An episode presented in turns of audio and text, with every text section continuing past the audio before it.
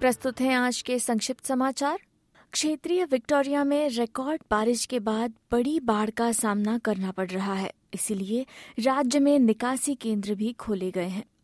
भारी बारिश के कारण बड़े पैमाने पर सड़कें बंद हो गई हैं और पहले से ही कई घर प्रभावित हुए हैं, क्योंकि बेंटिगो, सेमोर, यई और एचुका में राहत केंद्र भी खुले हैं। कैम्सपे और गुलबर्न नदियों से बड़ी बाढ़ आने की संभावना वाले क्षेत्रों में आपातकालीन सेवाएँ दरवाज़ा खटखटा रही हैं और लोगों को तुरंत जगह खाली करने की चेतावनी दे रही हैं। कोषाध्यक्ष ने चेतावनी दी है कि सुदूर उत्तर क्वींसलैंड और दक्षिण पूर्व ऑस्ट्रेलिया में तूफ़ान और भारी बाढ़ से अर्थव्यवस्था पर गंभीर परिणाम हो सकते हैं।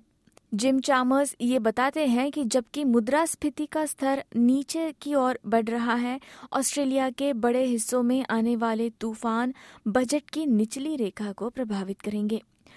सुदूर उत्तरी क्वींसलैंड द्वीप पर उतरने की कोशिश करते समय एक विमान पलट गया है। लिजर्ड द्वीप पर विमान के रनवे से फिसलने के बाद विमान में सवार लोगों को सिर में, हाथ में और अन्य कई तरह की चोटों का सामना करना पड़ रहा है।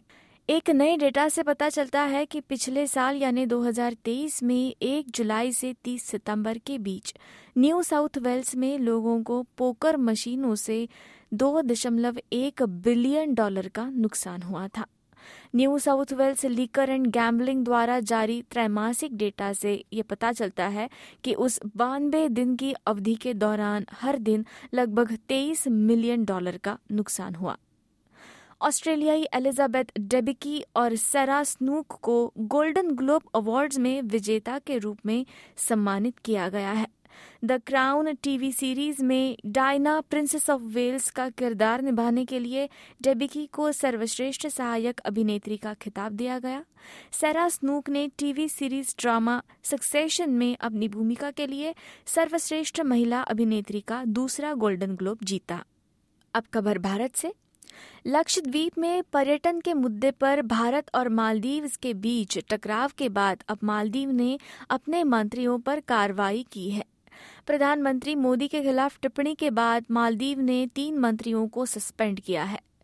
प्रधानमंत्री मोदी के लक्षद्वीप यात्रा के बाद सोशल मीडिया पर दोनों ही देशों के लोगों में विवाद देखने को मिला था। इस टकराव में तेज़ी मालदीव के मंत्री अब्दुल्ला महजूम माजिद के एक्स पर किए गए पोस्ट के बाद आई थी। हालाँकि अब इस मामले में मालदीव की सरकार के तरफ़ से बयान जारी कर सफ़ाई दी गई है।